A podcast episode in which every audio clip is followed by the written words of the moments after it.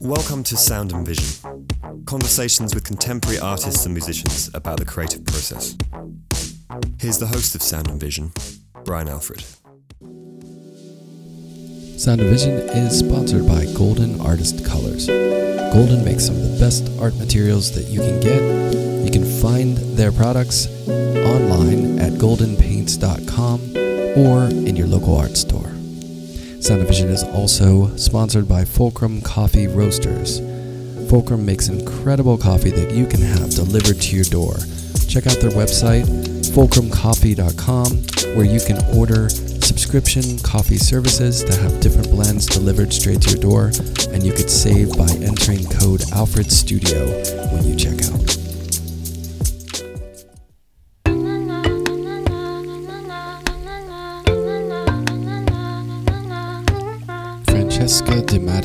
Is an artist born in New York City who lives and works between Manhattan and upstate New York. Recent solo exhibitions include Wedgwood at Pippy Houldsworth Gallery in London, Nina Johnson Gallery in Miami, Salon 94 in New York, the Blaffer Art Museum in Houston, amongst others.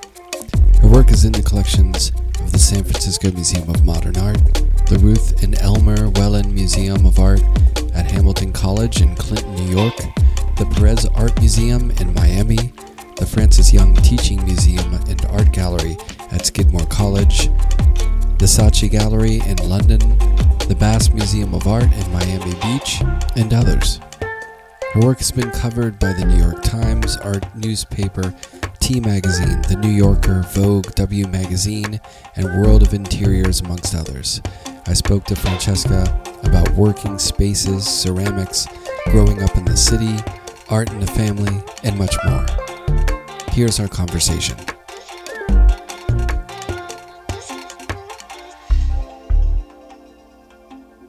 Had you moved moved up there like a long time ago, or were you only using it as a getaway? We moved. I mean, we pretty much lived there full time for six years. um, but it wasn't like a purposeful move. Like we didn't. We sort of subletted our studios in Brooklyn, and we kept things afloat in the city. Um, our house at the time was like really falling apart and it needed a lot of attention and we were just also procrastinating dealing with Yeah. it because it was the idea of like fixing something up in the city was really daunting and we just like and then also just to have built the studios and be able to like have a perfect place to work was just something that like that was enough for us to be happy Right. um, and for a long time and then um, and then we had kids and we were like oh this is so much more efficient up there in that I could somehow clumsily still find ways to work because just things were more fluid, Yeah. you know? A little easier, I Um, imagine. So they're a lot easier for the early, especially like the early years. Yeah. Then I think in ways it's probably easier in the city, but I, I haven't gotten there yet. Right. Yeah, I don't know. it's it's more exciting or not exciting, it's busier in the city as you know, but But that sense of like, but kids get independence earlier. Yeah. I grew up in the yeah, city. no, yeah, I know. and- It's and that part like feels in this country in the early years kids have more independence up there you have more freedom they can go outside they can be in nature they can open the door themselves you know but then when they're older they just have to be like chaperoned around with the driving and all of that and i just i didn't see that in my future Yeah. i like I like the idea of like kids. I mean, we're not anywhere near that yet, but like the idea that they'll they have their own autonomy and can you know start going and seeing their friends and coming home and doing their thing. Yeah. Yeah. Yeah, I you know, I often wonder about Are you an only child? No, I have an older brother, Okay. five and a half years older. All right. So you weren't the only child in the city. I'm just asking for a friend No. who happens to have like an only child in the city. Uh, I, growing up in the city just seems, um, you know, the stimulus, right? But then you don't know any Yeah. different. But that's the thing. Did you like? Did you ride a bike? Or did you drive? No. Right. You didn't. My mom like made me. I mean, she from like a feminist perspective, it was really important to her that I got my permit when I was 16 Oh, wow. and my license, but it still didn't take. and she even gave me some old car, and you know, she was really committed to me being that person, which I think I've become. But it took me a lot longer. I mean, I think I, I truly started driving. I think in my 30s, Yeah. and now it's like the first time where I can be like, oh, I got to go do something upstate, and I get in the car and I pretty much don't think about it. Yeah, the whole, So- you know, place outside the city, you kind of need to drive for that. Yeah, Unless you got something yeah, real close to the Metro North. But yeah, that it's it's Yeah. funny though. But being in the city, you don't. I mean, why would you need it? You know, and you. So, what are your earliest memories? Because you grew up in Chelsea, right? Yeah. So this is I grew the up in Chelsea, taxi cab era of like where it's just garages and stuff. It wasn't. But I didn't grow up in that Chelsea. I grew up in the more residential Chelsea. So like Little East. The taxi- stuff. Yeah, like I'm between seventh and eighth. So mine was like always kind of like a regular neighborhood. And to be completely honest, it kind of still is. Like it's not, it's one of the few areas, it's not that it hasn't changed, but it's not like, I don't know, it's not as, it's not as strong a change as most of the neighborhoods. It's sort of doesn't have that strong of an identity back, didn't have as that strong of an identity back then and sort of doesn't now. It's a little mishmash. It's a little area Um, too, right? There's like those few blocks Yeah. where it feels like a thing, and And we're not those. We're not the pretty blocks like, you know, between 8th and ninth. We're like between 7th and 8th, just sort of a little this, a little Yeah. that. Like, you know, I don't know. you're not in the Betty Um, Woodman block. She lived there forever, No. right? I think she lived Yeah. in Chelsea for a long Yeah. time. Yeah. Yeah, she did. I mean, to the edge Yeah. on 17th. Did you? Yeah, we're a little like when Chelsea sort of almost becomes the other neighborhood, which is still kind of like icky, goes to Port Authority kind of Yeah. stuff. So it's a little, it's mixed, but it's, I mean, it's, um, yeah, it's, it's all, I. I still live in the same building that I grew up in. So it's, I've kind of, I don't know that I'm even that objective about it because I've sort of been there on a day to day basis. You're just you used know? to it, right? Yeah. Yeah, I feel like being now, you know, I bought the place I live in in Brooklyn in the early 2000s and I just I'm so used to it now. I don't even I know things are changing around me and things are, you know, but it just you get so used to it when you spend decades in one place. Yeah. So, growing up, what was it like? I mean, was it I mean, fun, busy?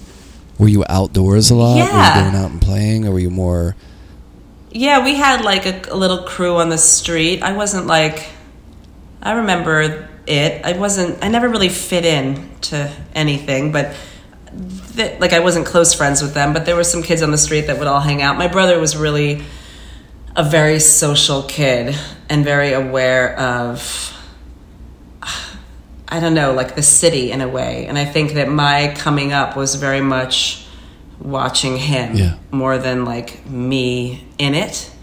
Um, passenger? yeah, I think I was just like watching, and he and and I think it was a really complicated time for him. Um, the city was rougher. Um, you know, he got his hat stolen all the time, his bike stolen, his yellow, you know, mute, what is it called? The tape recorder Oh, thing that was a big Yeah, deal at the time, and he really cared. I mean.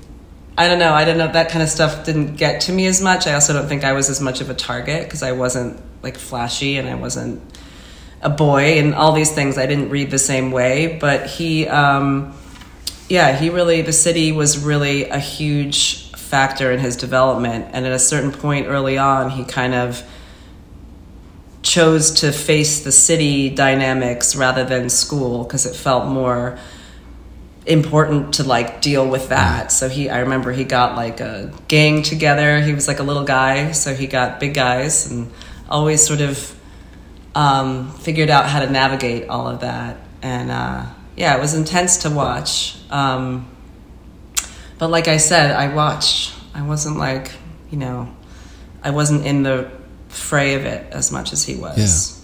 I mean, that being said, I got held up at gunpoint when I was 11 Oh, nice. I got all kinds of stuff. You know, like all kinds of stuff happened, yeah. but it just Wow, that's somehow didn't like eleven. yeah That'll shake you. and i was i stayed at home i was my parents are like really passionate uh, gardeners and their like love in their life was to go upstate and work on the land and from 11 i think i was 12 when it happened but from like 12 on i would stay in the city on the weekends on my own and um, you know we'd have friends over and whatever and that was one of those days where we were alone on the weekend. It was, and it was when the club started opening up on the west side, and just like after a night or something. Yeah, it's intense. But yeah, so it was different, definitely a different time and a lot to navigate as a little kid. But I imagine you grew up pretty Yeah. quick. yeah, I think so.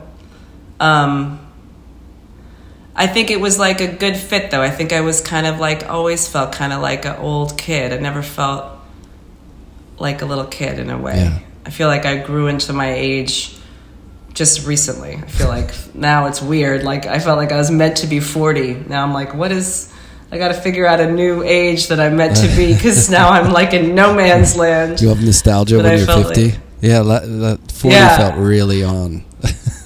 I felt like I was like headed to be that age for a long, long time. But um, yeah. well, what about when you. But I think you did grow up. Yeah, yeah, sure. When when you're young, is creativity.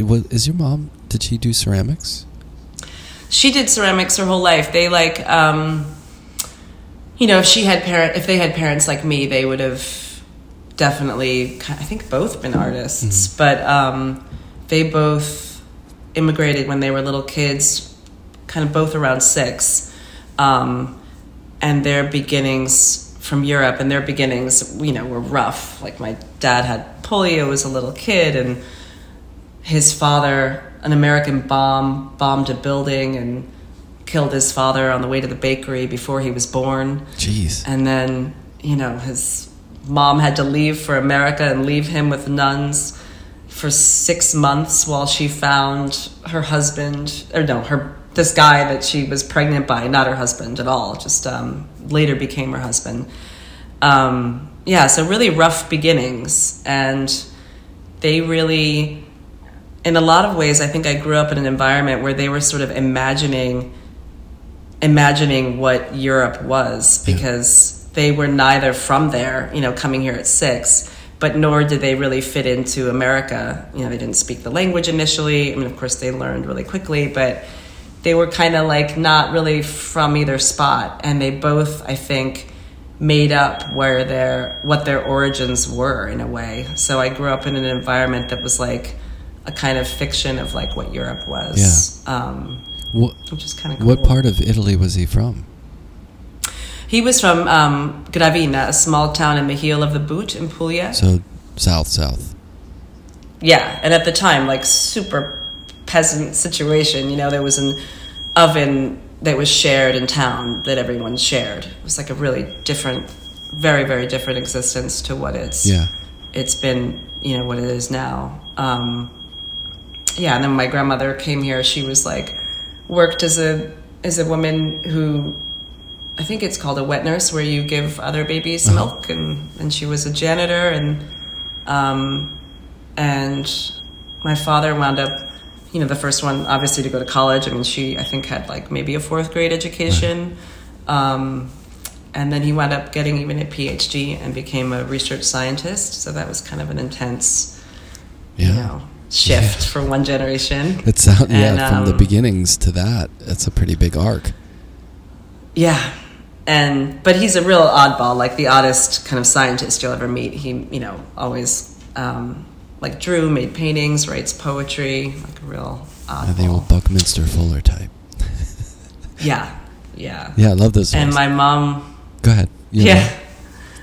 My mom was born in a displaced persons camp in Germany after the war, um, but she was Russian and, and Polish, but had never been there. So that she really kind of, I think, made up from books and, and her own ideas. Um, and then, yeah, and then they both came to the Bronx and they met at City College. And she always did ceramics her whole life, but also had like a full time job and raised, you know, my brother and Yeah. I.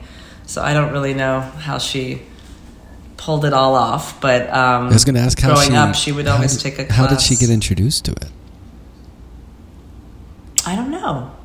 I mean, yeah, I don't remember like the initial stuff. I mean, when she was young, she always drew and made paintings and things like that, but I don't remember. I don't know the first moment like she did it. I just know growing up, she always found a way to take a class or have access to some kind of studio. And the city was different back then. There was like classes at Cooper Union and like I remember there was like a castle off the West Side Highway that she used to take a class in at the top that I always thought was really beautiful looking. And then she got her MFA in ceramics at City College when she was in her 50s.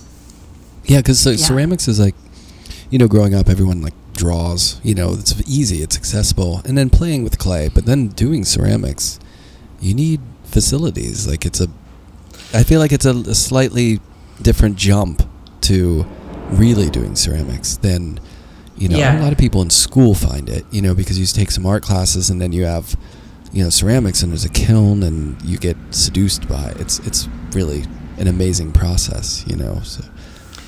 And someone else kind of babysits the piece through the firing and all that Yeah, stuff yeah. at school. Yeah. Yeah, I was never Yeah. when I took ceramics. I mean, I went to undergrad at Penn State and have a really good ceramics program, and I was horrible. But I couldn't uh, the um, the glazing and the firing. I just never get it. I could never the science of it. Yeah. you know? I was more of a, a cook than a baker. I feel like ceramics is more Mhm. baking. You know, I know. I mean, I never took a class, um, which I think helps in some way. you I don't know. circumvent that whole. I just think it's. I don't know that rules when you're trying to do like what we're all trying to do, like go somewhere that hasn't been gone to before. I don't know how helpful rules are, you know? Like and the material itself has so many rules, like its own it's like very declarative of its limits and it's you know it gets pissed off if this if that. It like tells you. So you're dealing with something that's going to say like i don't want to be a pillow. And if you want me to be a pillow you're going to have to like figure this part out or you know it's it's very um yeah there's enough talk back with the material i find that like i i have found my way with those rules. That's like the sh- learning on the streets way of ceramics. totally It's just like it, you you Yeah. learn by doing. You know.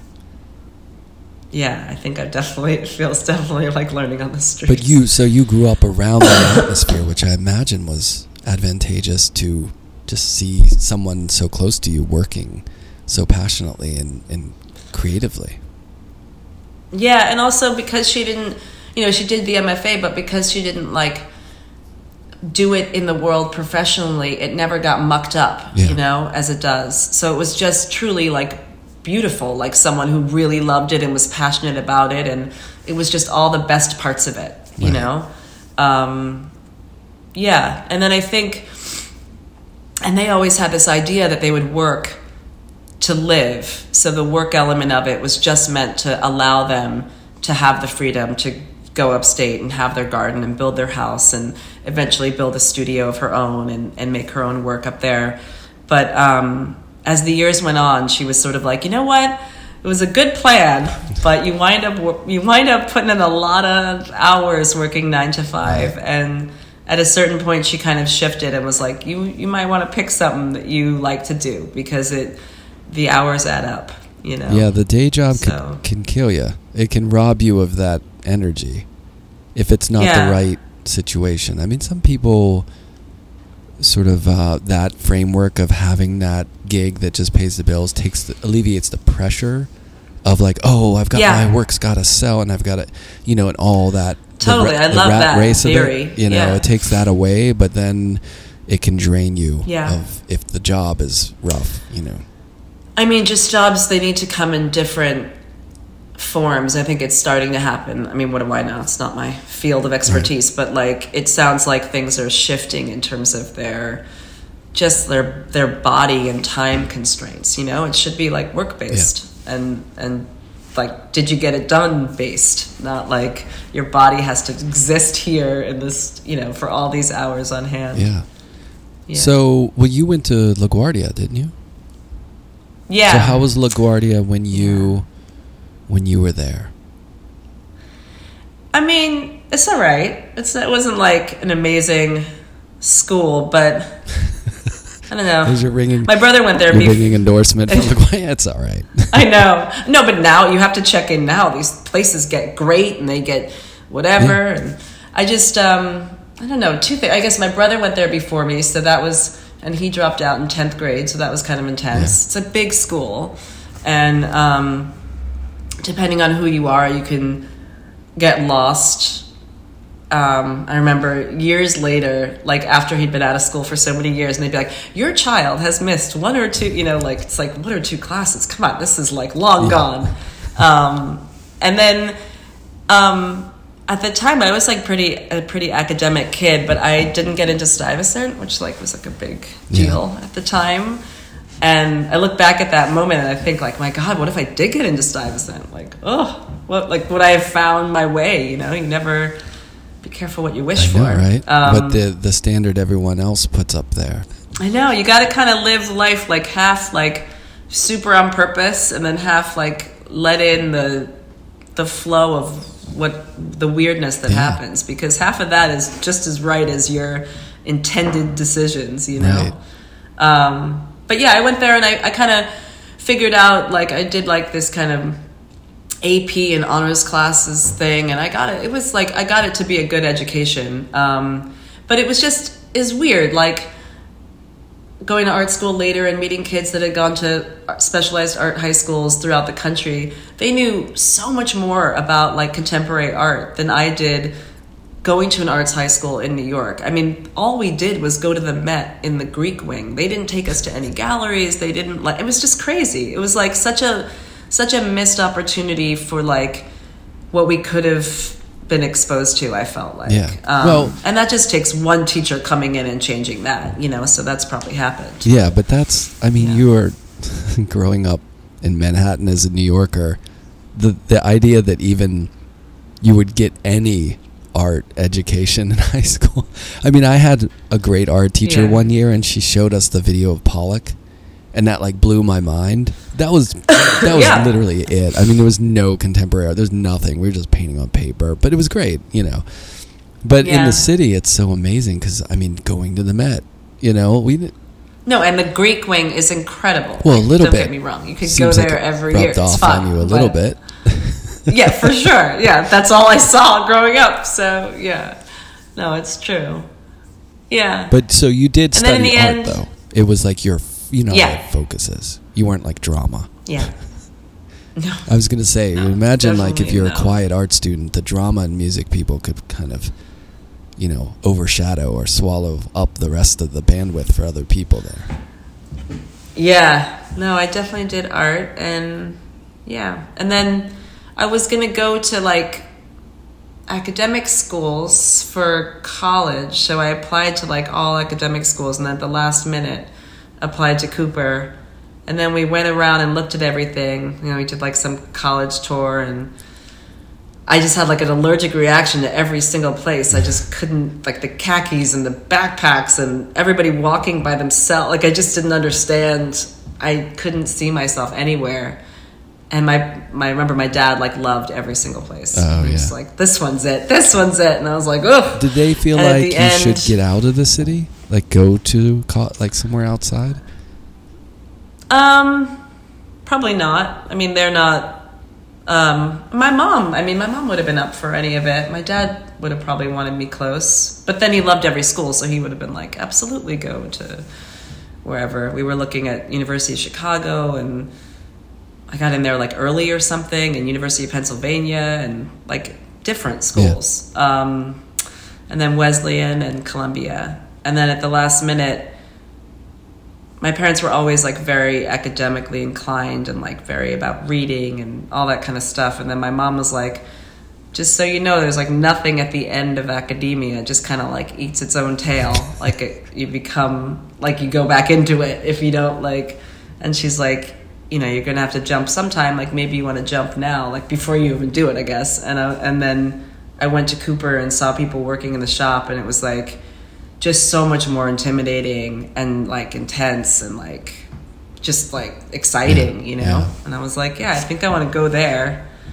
And then I got there and met a bunch of kids that like knew so much about contemporary art and I didn't know anything. and they were like, I was like doing AP physics a week before for SAT twos that didn't even I didn't even need them for this for yeah, it was all for nothing in that way. And I was like, yeah, I had to like I was did a crash course. I was like, give me a couple months, Right. give me some of these magazines, and I kind of caught up. But you, I would imagine all that. I mean, between LaGuardia being in somewhere like an arts school and then also the academic side, it sounds pretty well rounded. Yeah, it was in the end. I mean, you kind of have to like just I don't know how old your kid is, but y- it you have to do it yourself is the only difference. Like it's like you have to be a motivated kid that's choosing those classes that's like showing up. It's not an environment that like necessarily you know helps support it. You have Yeah. to be kind of driven for Yeah. it. And there was 30 kids that were like that, and that's all you need for, you know, your own sort of inner dialogue. Um, so I think it's it can be a, good school f- for a lot of kids, but like I said, a lot of kids just get lost in it Yeah. too. So it sort of depends. Yeah, I had that kind of experience in undergrad when I got to. Um, I started taking art classes. I was like into it, and uh, you know, I w- would go to the BFA studios up there and like walk by, and like everyone was in there working, like even at night. Yeah. And I was like, wow, like people are really doing this. That was That's exciting, so you know. But then it also Yeah. taught me like you're gonna have to work hard at this. It's not gonna be, you know, it's not like you just come once in a while, whatever. You you really have to put the work in. But that was exciting. That's a good Yeah. thing to see. To yeah. But I imagine Cooper was like that too, because it's just you know, an intense environment. Yeah. So when you first started making art, I mean, outside of like what you were doing, you know, in high school or just drawing or whatever, where did you gravitate, and how do you think you gravitated to where you went? Well, I made paintings, and Cooper. Um, it wasn't a time that it was easy to do that. I was, um, you know, there's always like a generational flow that happens in schools, and so we were taught by people who were coming out of um, institutional critique and identity politics, and painting was like really considered highly conservative. Um, and I remember at the time, like trying to make these points of like, you know, if we were to do exactly what you were prescribing or what you have set forth, like we would be, not only would we be like, you know, sort of not original, we'd also, that's conservative because this is our education. And if we were repeat, and it never went over well, they'd be like, "Hmm, no. But, and as a result, like the paintings had to stand up, like here you are as a kid just trying to make a, figure out what a good painting is to you.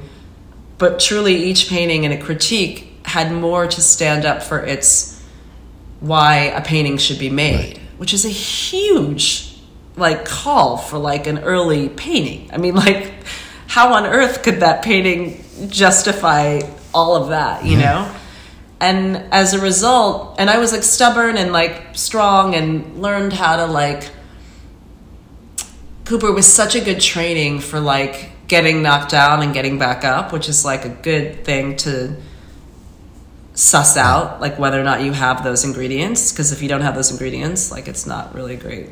This is not a great route for you. Um, and I definitely had those ingredients. Like if you popped me down, I was going to pop back up.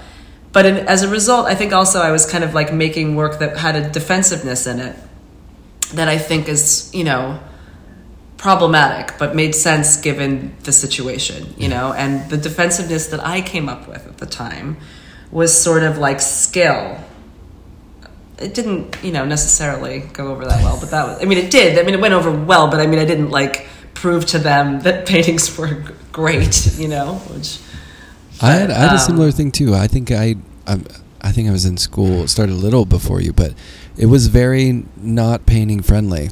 And I do remember in graduate school a lot of like why, which is funny because you're in a painting program, and you know you would think that the support would be just inherently But no, it's like, why are you doing this? No. And it wasn't easy, but I think it was a good challenge. But I, my. Totally. And why are you doing this is a great exercise. It's just they took it so seriously that like it wasn't just like why are you it was like why are you doing that? Like Right. this, you know, that's something I think every student should be asked.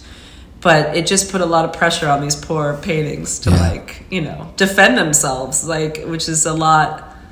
But then um I went to grad school right after, and it was like so the opposite, which was um, it was just a really good compliment. I think. Right. Um, yeah, I went to Columbia right after, and Cooper really had like a kind of an ethos at the time, which I, I think it probably still carries. I'm sure it's shifted here and there, but there really is a kind of um, ethos to it. And then Columbia at the time, um, Jon Kessler was chair, and there was no. He brought in really great artists, and that was kind of it. And no one agreed, and no one saw things the same way, and no one thought about art the same way. So you'd have like you know four people in your studio for like Monday crits, and they would all say different stuff. And so at the end of the night, you'd be like, Confused. what the hell? You know you'd, you'd have to think about what you thought. Like it wasn't about what they thought. At a certain point you're getting like sort of different mirrors from them and then you're getting their opinions. But at the end because there wasn't a unifying you know consensus that you either had to rebel against which i probably would have done or like sink in with you had to actually ask yourself the things that mattered to you which was like I don't know if that kind of freedom would have been good the whole way through, but after Cooper, it was just like perfect, Yeah. you know, and it allowed for like just a loosening up and a trusting of oneself and not having to zip everything up for for a fight, Right. you know, because if every single work has to go fight, it's just it's too tight. Yeah, was there a little bit of luck in that? Because you probably didn't go to Columbia because you anticipated it would be a good balanced Oh, no. change, right? That was a little luck. No, I just saw some work. I mean, you know how it is. It's all random. Like, uh, Cooper also wasn't really into grad school or galleries and all that sort of stuff, so it wasn't something that was like, you should do this. But one teacher came in, um, David True, and he said, you should apply to grad school. And then some kids that I thought were interesting, you know, they said they were applying and then they wound up never applying, but truly they're the reason why I Right. applied. You know, like I I never really think too far ahead in terms of like where are you headed or ambitions. But I look to the right and to the left and I say I'm like, okay, if that one's doing that, like I feel like I could. Yeah. And then um yeah. Yeah, so it was kind of an inadvertent plural pluralism, right? Because it was like uh, all these voices Mhm. saying do this, do that, or and then at the end of the day, it's kind of what happens when you get out of school. The voices fall away, and you're just left with okay, what am I? What do I want to do? And you know the that sort of self critique of like pushing yourself or feeling like I want to make something that means something, but also Yeah. means something to myself. So, but it that all that rigor of you know the work and all those voices and the critique are kind of like live within you in a way. You're able to For to mute sure. it when needed, yeah. but it's there to remind you, which I think is for me was the value of going to school that long. Because you know nowadays there's a a lot of people say because and rightfully so, it's a ton of money. It's like, do you need that extra two years to go broke and go into severe debt or whatever? But that's one of the things that really you know stays with you and is useful. I think. Yeah, and there's too much at the time, but you do kind of hold it, and then the years after, it kind of comes out like just as voices in your head that you, you do carry with you. That sounds creepy, right?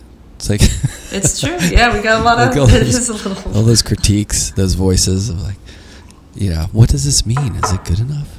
But yeah, at the end of the day, it's like the eating the tail thing. It's like you get out and it gets really quiet, you know. And I tell students because I Yeah. teach, I tell students a lot that you know, this is all take this stuff in because when you get out, it's kind of crickets, you know. It's just you and your thoughts.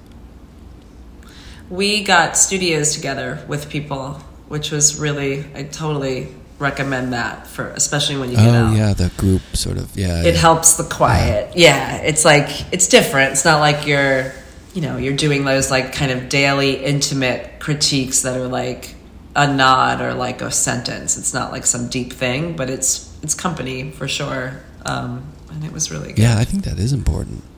That because for a while I had a studio at home and it was it got it got really quiet. Yeah. But then moving out when I had a kid, I moved into a studio space and having that community of people, even if you weren't like talking every day about work, it was just passing I the know, it's not like the same, seeing that yeah. energy is kind of, you know, it's fuel. It makes you feel like that's. The, I feel that way about the city too. I don't know. For you, it's probably different because you grew up here, but I'm here. I'm not out all the time going to shows or going to studios. I rarely have studio visits. I, I just don't have a lot of people in my studio, but I'm around a ton Yeah. of studios, and I just feel like being around it gives me this feeling of like, yeah, I'm doing it too. You know? I was gone a little too long, which is I never thought it would happen. But the in the six years, I just like I don't know. I've I changed my constitution, and coming back to the city has been really like harsh in a way that's just completely shocked me. And I'm only now like kind of getting comfortable in the rhythm of it. Yeah. But I'm really like for that reason, I'm really proud that we did it because it was like it's hard to go. We we've been doing things a little bit against the grain, like at the opposite time. When everybody wants to go up, we come down, and when we go up, you know, Yeah. whatever. But I think it's um, it's what I I want a life that is a little um, that isn't comfortable and and is a little you know, and I'll and I'm getting more comfortable with Yeah. it too. But uh, Keeps Yeah. you on your toes a bit. Yeah. Um, and that that that human connection of like the pulse of all of that is so unique to this place that it's just I mean I, like even I have kids so I'm doing this kind of whatever I walk them to school every morning and there's like I have a relationship with like 10 human beings, you know, odd ones that's like human. Like there's a homeless guy in the corner and we have a relationship every morning and there's a construction workers over there and I know them and they, you know, it's like this whole sort of weird, very like high V um, way to interact with humanity. But there's something so um, like meaningful about it. Right. And, and you don't have that anywhere anywhere else. I mean, maybe like I don't know Paris or something like that. Maybe other these other cities, but it's very rare. Yeah, it's unique. It makes me feel like when I'm commuting with my son, if I take him to school, like ants and thermo, like you know that kind of path. And there's like the three variations. Like, am I going to take the BQE or the Totally. Kosciuszko? It's like- and you Yeah. get, but it's it's thing. You know, it becomes a ritual. I don't know. As artists, I feel like we like that.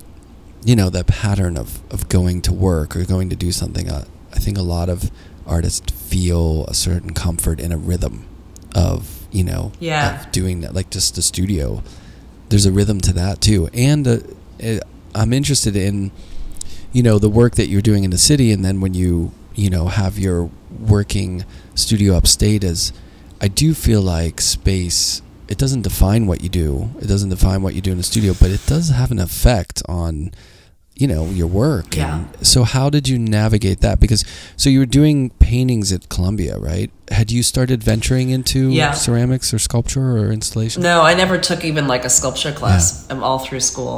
Yeah. So I was, it was later. It was like, and then I came out and I showed paintings probably, um, first time I started making sculpture was 2010. Yeah. So for, yeah. And then I, the first show was 2012. So for, yeah, for a bit, it was just paintings. And then, I don't know, there's this kind of time when you, in the beginning where you're just like hoping that maybe you can do this thing that you don't know that you could do, like be an artist. And then it turned to a point where I was kind of like, maybe I get to be that thing. Like, you know, not in the, you know, it's nothing's ever perfect, but you're kind of like, oh, like I think. And then I was like, well, wait, if I can be that thing, like I want to like mess around, like really do it.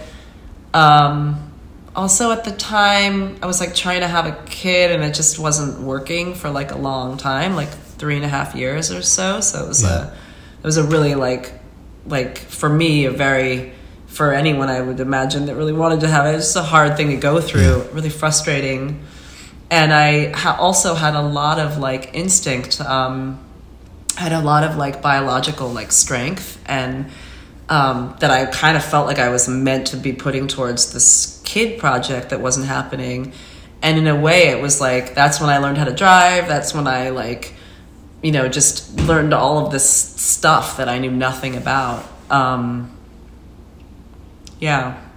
It was all of that time. So it kind of you think it seeped into the way you were working? I think it gave me like um, just like momentum and bravery to like face hard stuff. So I was there was a project I wanted to do for like a group show um, where the work was being produced in, at uh, Ceramica Suro, and they asked for proposals from a lot of artists. It was a show at Casey Kaplan, and I made a proposal, and they were like, "It's too complicated. We can't do it." And it was you know combining all of these historical pots from different cultures and sort of cutting them up and splicing them together, and they were like you know that's cool but we can't do that and then i was you know i was kind of like bummed that i wasn't able to do it and my father-in-law um, is also a ceramic artist like uh, professionally and uh, taught also for years at asu kurt weiser and he was like oh it's easy. Just come out to my studio and i'll teach you how to do it. And it was such a casual sentence but like the fact i mean it's certainly not easy but the fact that he said it like that i was like okay i'll come. And i wound up maybe making six trips on my own meaning without garth um, and stayed with my in-laws and worked in his studio. And like it was like a very intense even all of that even traveling on my own staying with my in-laws who i'd known already at that point for many years but like you know not in that Right. way not by yeah. myself and but all of that was the, what I meant by the kind of bravery and just I was just acted different at the time. Like I was I could I could have done anything, Yeah. you know, because I had this weird energy that was sort of pent up. And Garth's dad is this um,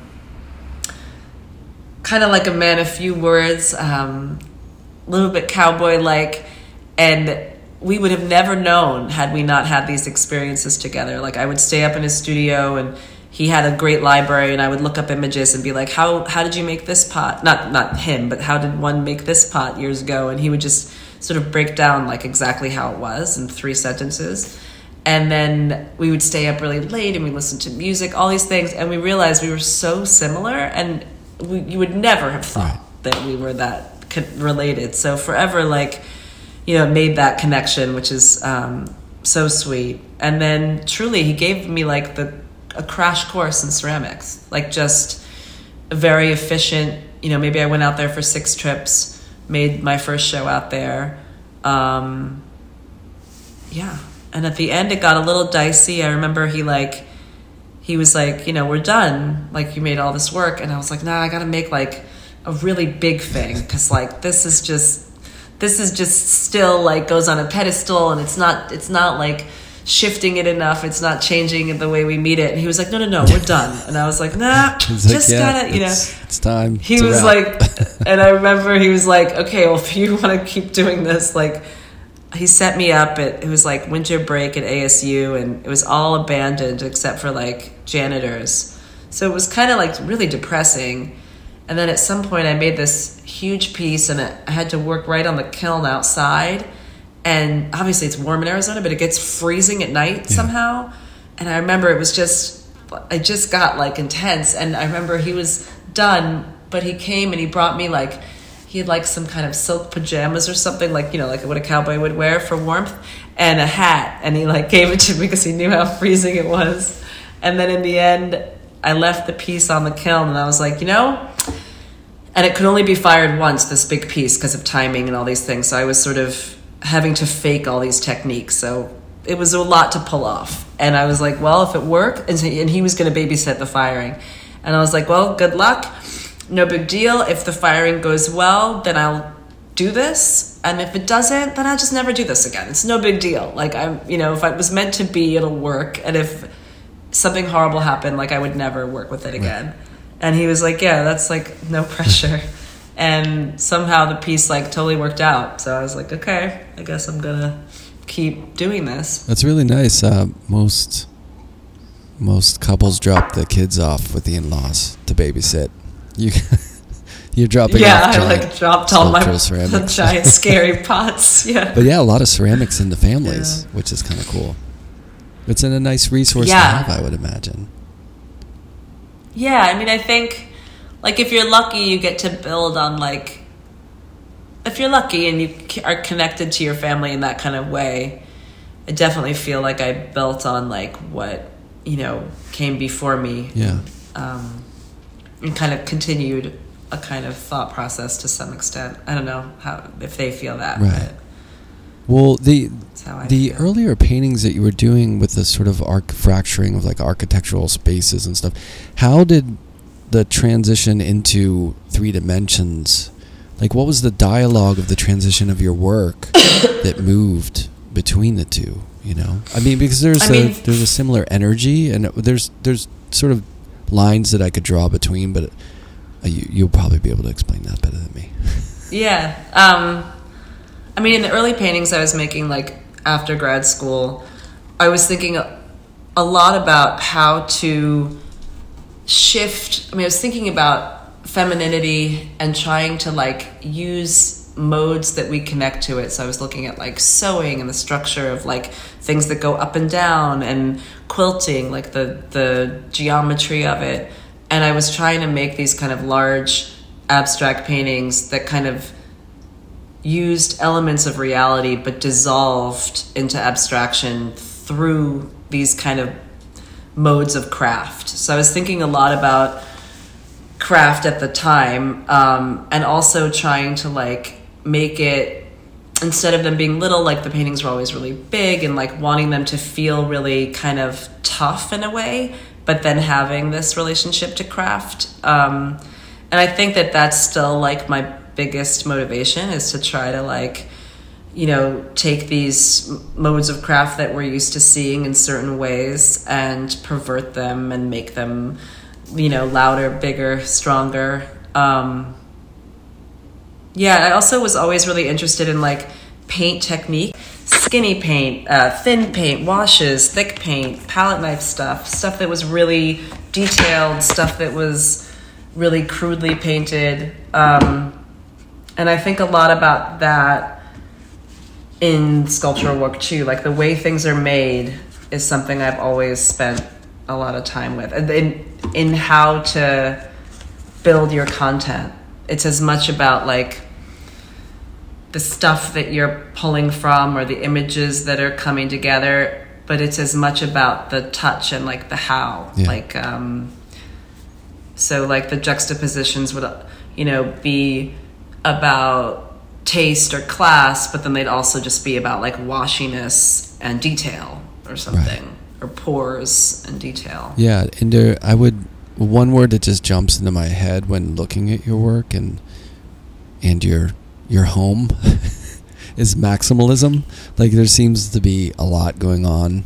Like you're not afraid to layer and but it's not do you don't have those sort of like horror vacui sensibility, do you? Do you feel like you need to cover everything and just more more more or and and I guess the second question to that is like what do you what are your feelings about Agnes Martin? Oh, well, I mean, I think she's great. Um, I think we're probably pretty different in a lot Right. of ways, but there's a lot of like, um, I don't know, I think I'm starting to control it in certain terms. Like, even the way that the house is done, it's actually treated in a really modern way in the sense that things are all wrapped and there's not a lot of shift in material. Like the decoration is really maximalist and it's so much, but there's a kind of like there's a quiet that comes through the consistency of Yeah. it. Um, so I I think about ways of kind of getting away with maximalism. Um, I also really think about it. There's a kind of like I don't know empowerment, but there's a kind of like squirreliness in in like not having patterns stay where they're supposed to. So there's like a kind of like a discomfort or kind of viralness when things are the way that things feel like they're taking over.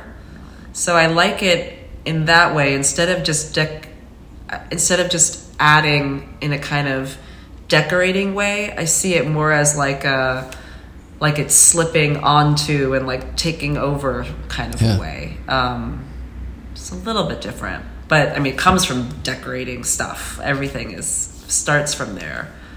Right. And yeah, it seems uh, tied into, like we were talking about earlier, to a lot of the things that maybe you were witnessing or looking at when you were younger.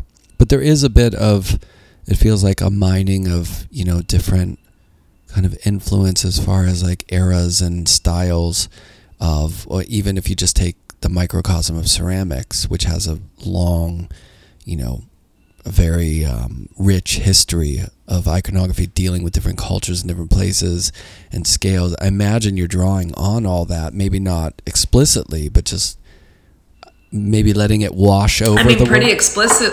It's pretty explicit too. I mean, some of them are like, you know, I mean, all of them. I look at images for everything, so they're copies to some level of accuracy, accuracy or Yeah. not.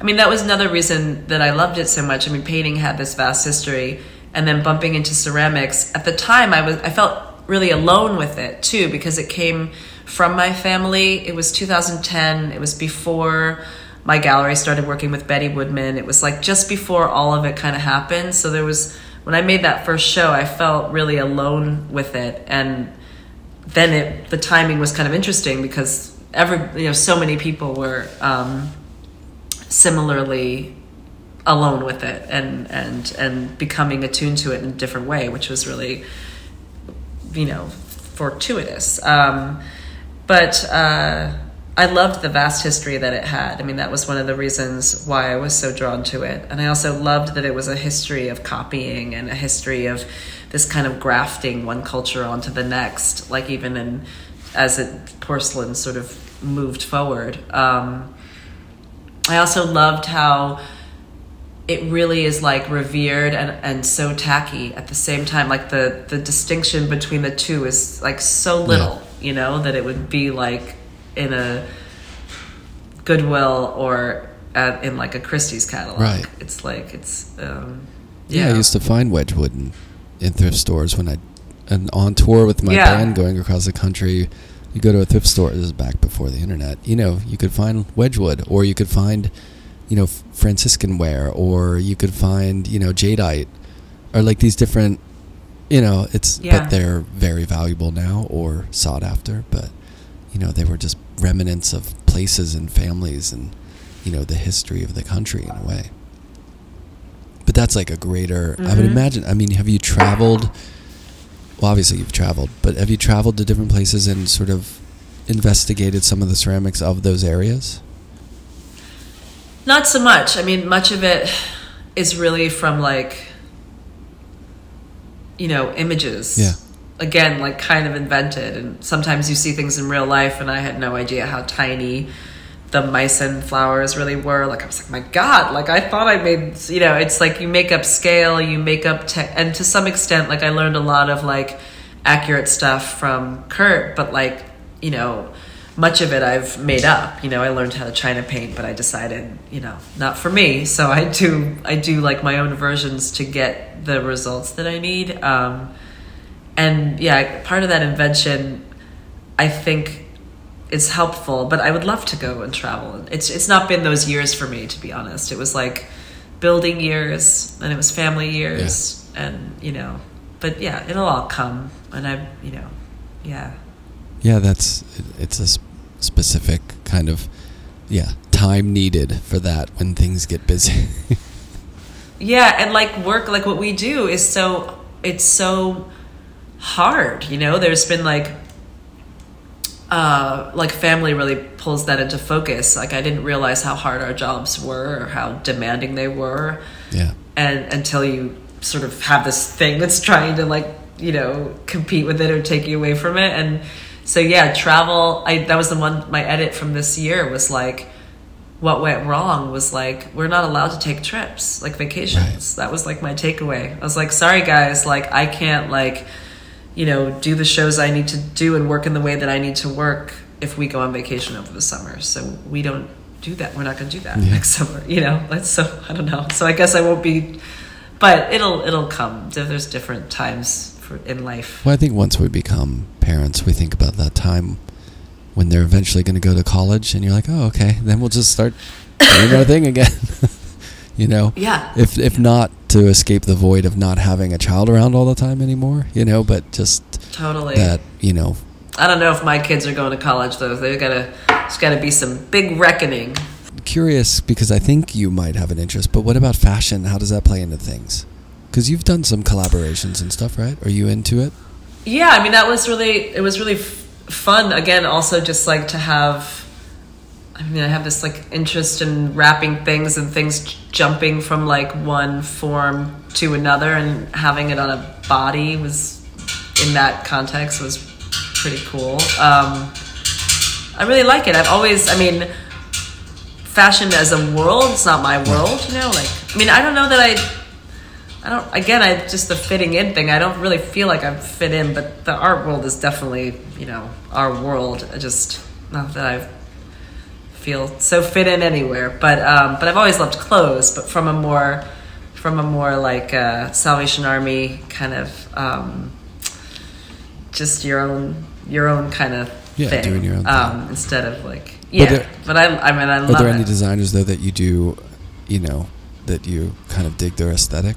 I mean, so many, so many people. I love. There's a lot of like young designers that I think are really exciting. Um, like just recently, I met Batsheva last week, and there's a young designer upstate, Samantha Pleet, that's doing a lot of like full coverage uh, stuff that I think is really great.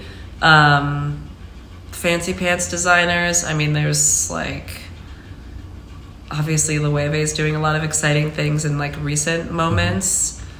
But I also love like classic Dolce Gabbana, Yeah. you know. I love a lot of Yeah. stuff, like different things. But I I think the way that I love to access fashion is more from I mean, I still am like hundred percent like a Salvation Army person for like all the clothes, Yeah. not the shoes, but and I love I think it's a really it was always like a really healthy practice of like again being really focused and knowing what you want and then also being able to let in like the strangeness that comes your way, which I think is like how I want to work, you know, where you're both very much in control but then also like able to look and be like this isn't how I was rooting it, but I see this and I let it in and I'm gonna like go this way because now this other thing is happening. Like you have to kind of, um, yeah, it's a kind of a, a hard balance because you have to be like a couple different people at once. You know, like it's a little schizophrenic, but like,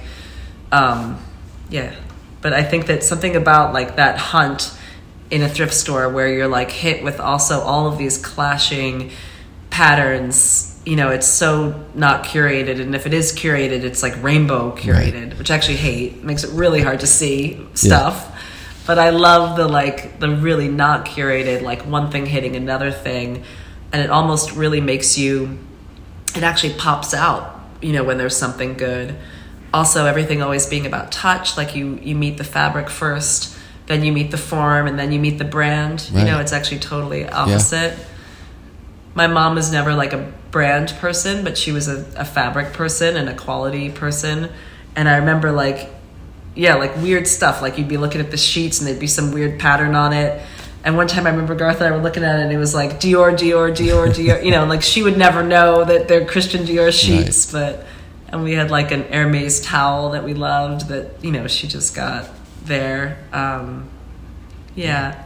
And also something about the like like wealth being taken down a notch. Like there's something that I haven't really fully worked it out, but there's always been some sort of like affluence in the work, but that's like broken or crumbling or falling down or or at least put put into question somehow by the thing next to it. And the fanciness that you find at the Salvation Army like is does Right. that it, to the best degree. you Yeah, know? you can, f- and you can find maybe not as much these days, but you can find that can. designer like something fancy, and then can. you know something really bare bones, and they they're like almost perfect together. And that leads me to you know music. Is it are, are you into music? Was it always around as a kid and stuff? What's your relationship? Yeah, I am. I love music. I'm not. Um, I was never someone that was like really organized about it. I don't have like. Um, it's so not trivia. Like it's not trivial. It's like really important. But there's something about it that has a trivia mind, like holding all the the names, and it's that's not how my brain works. But um, but I really love music. Growing up, I mean, we they always played music. My dad played the piano, but like weird stuff. Like we didn't have. We would find like a couple really good albums. We had this weird, creepy closet that had the music in it, so you would go in and play the records, which was kind of cool. And our favorite ones were like the Ghostbusters record and the Fleetwood Mac record, and like Bob Marley. Yeah. The rest of it was like Barbara Streisand, like Bette Midler. It wasn't really that Right. good. Oh, and Dil- Bob Dylan, things Sure. like that, like folk music. My parents loved. Um, and then, I mean, really, and then growing up, it was like hip hop, like New York City um, stuff, and like oddly a little. New York City kids are kind of a mess. I mean, they're all different, but got into like you know went to like a lot of Megadeth and Pantera shows in, in the middle of all that. So that's odd. Um, Yeah, does it? yeah, I went to a lot of concerts really That's young. a lot of a lot of stuff. Well, you're that's the Makes thing no about the city though is you're subjected to everything. You know, like you have access. Yeah. And you'll meet people. I mean, I guess in my high school, small high school in Pittsburgh, you know, there was the rap people, and then there were the punk people, Yeah. or new wave or whatever, and those were kind of like the musical spectrums, you know. But you know, Yeah. in the city, it's it's every. I mean, you could bump into a kid who's really into reggae, and then someone else is into like industrial, and other people are EDM, and then punk, and then hardcore. I mean, there's just just everything is like, you know.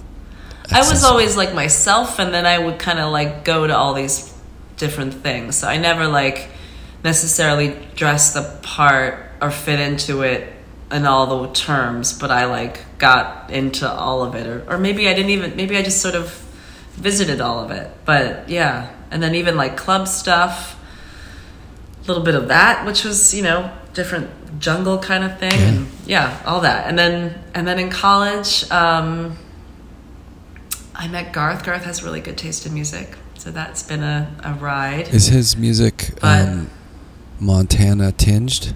Is it?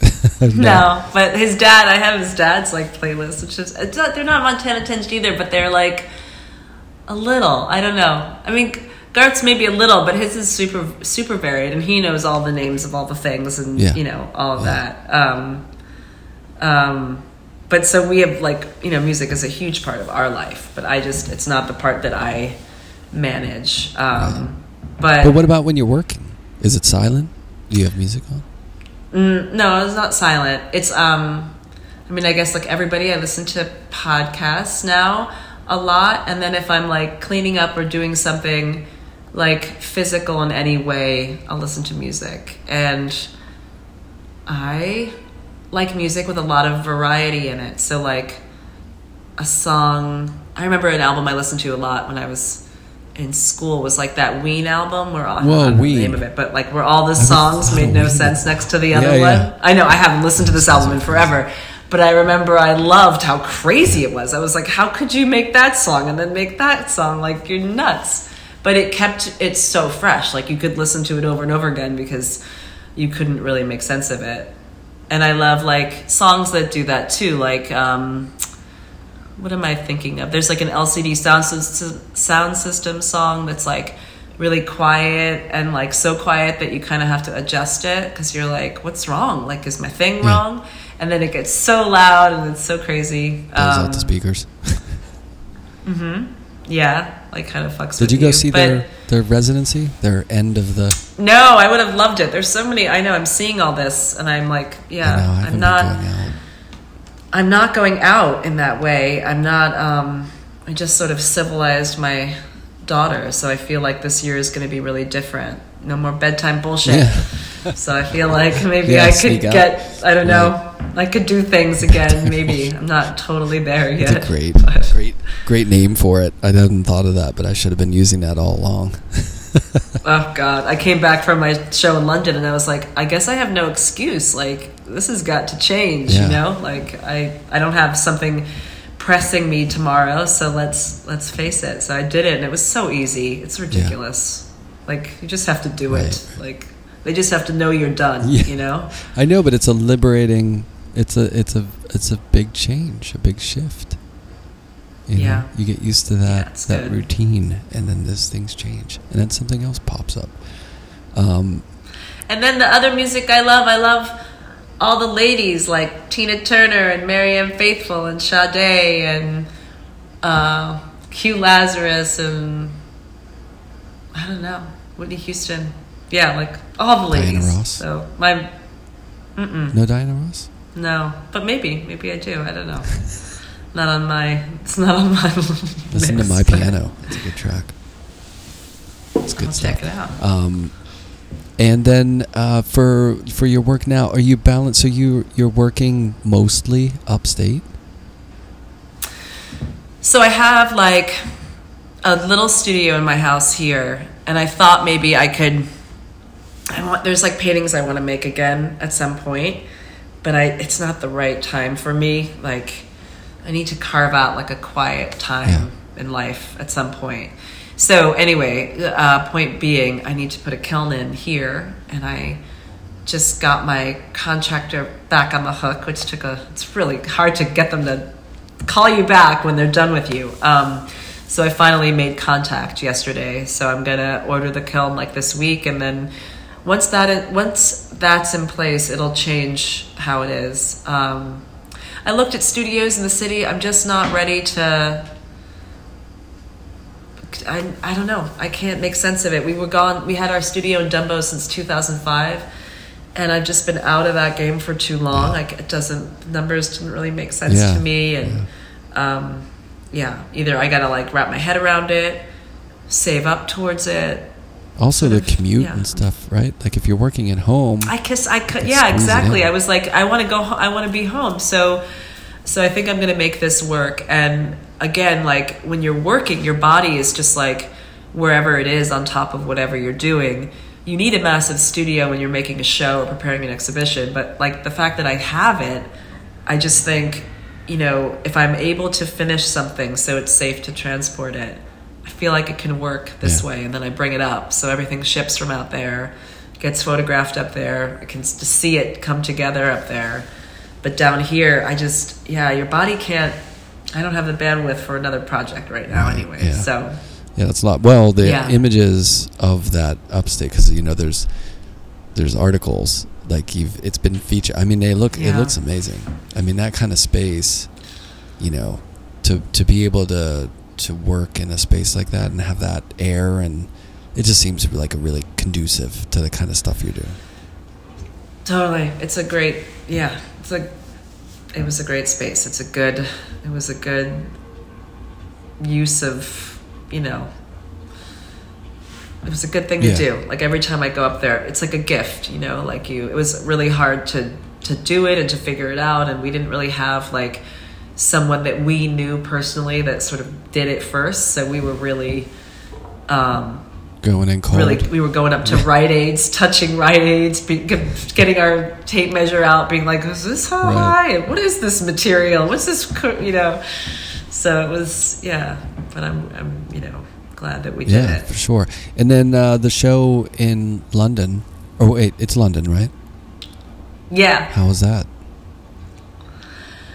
It was interesting. It was really, um, it was really good. I was uh, a couple things. I guess I it was the first time I'd gone to an opening without Garth, which is ridiculous to say, but like we just have always done yeah. that.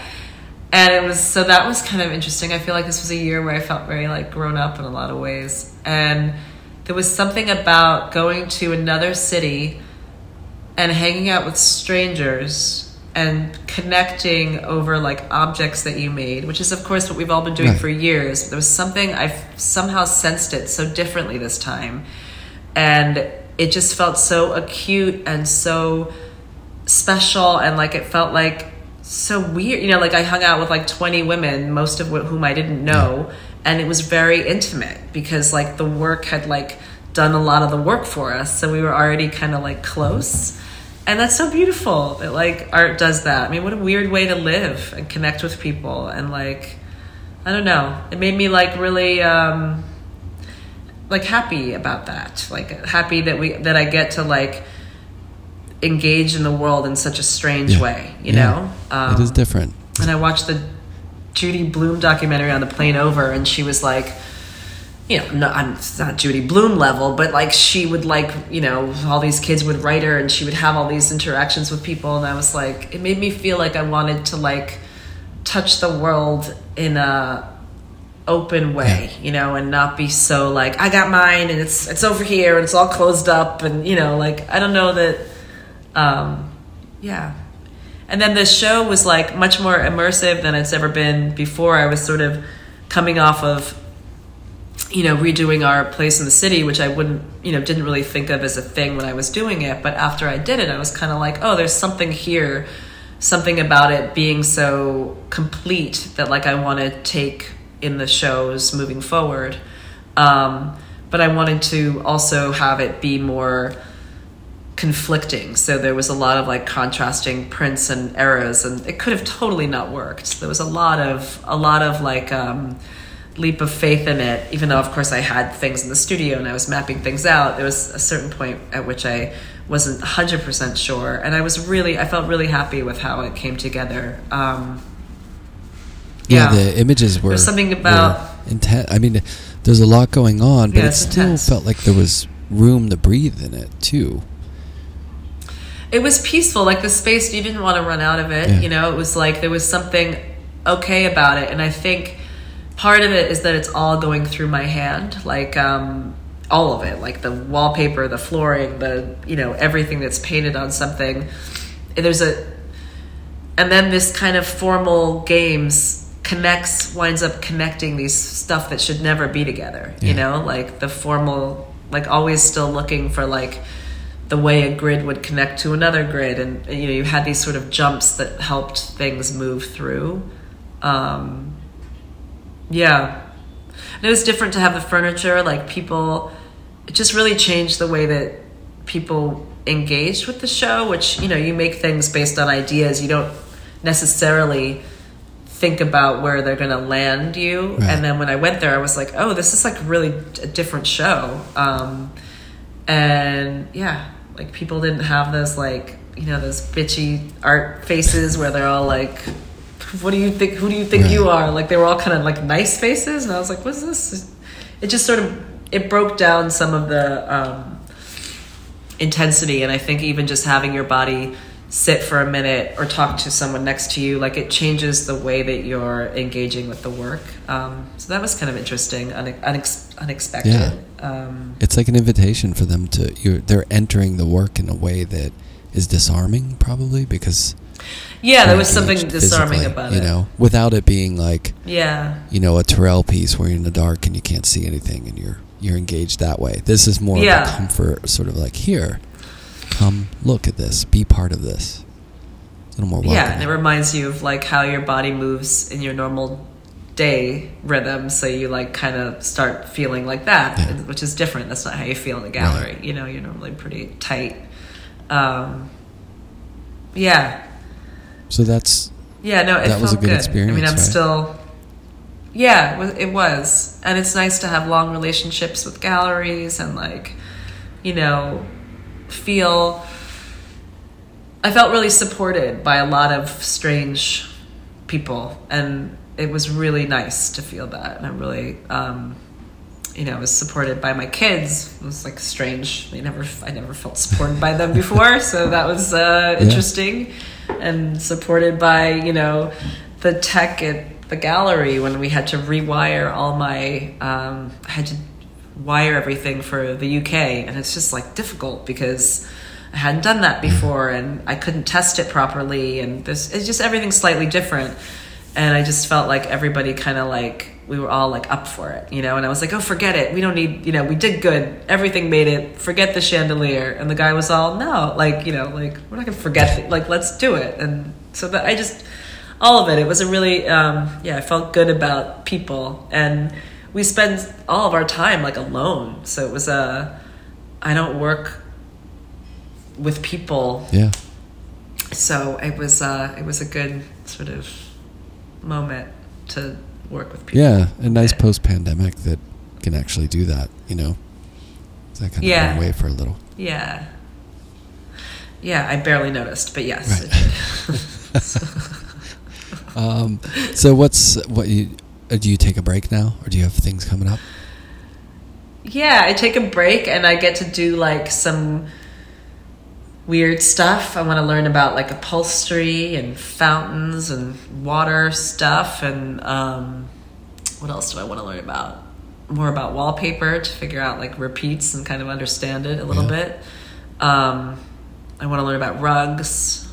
I want like rugs to exist in it. Uh, yeah, so a little bit more like research and then like um, play. Like I always like do a little for myself after doing that kind of thing, and it winds up like coming back into the work. But like doing, I don't know, what are some of the, yeah, like I want to make a butter dish. You know, like solve some of my personal Right. problems.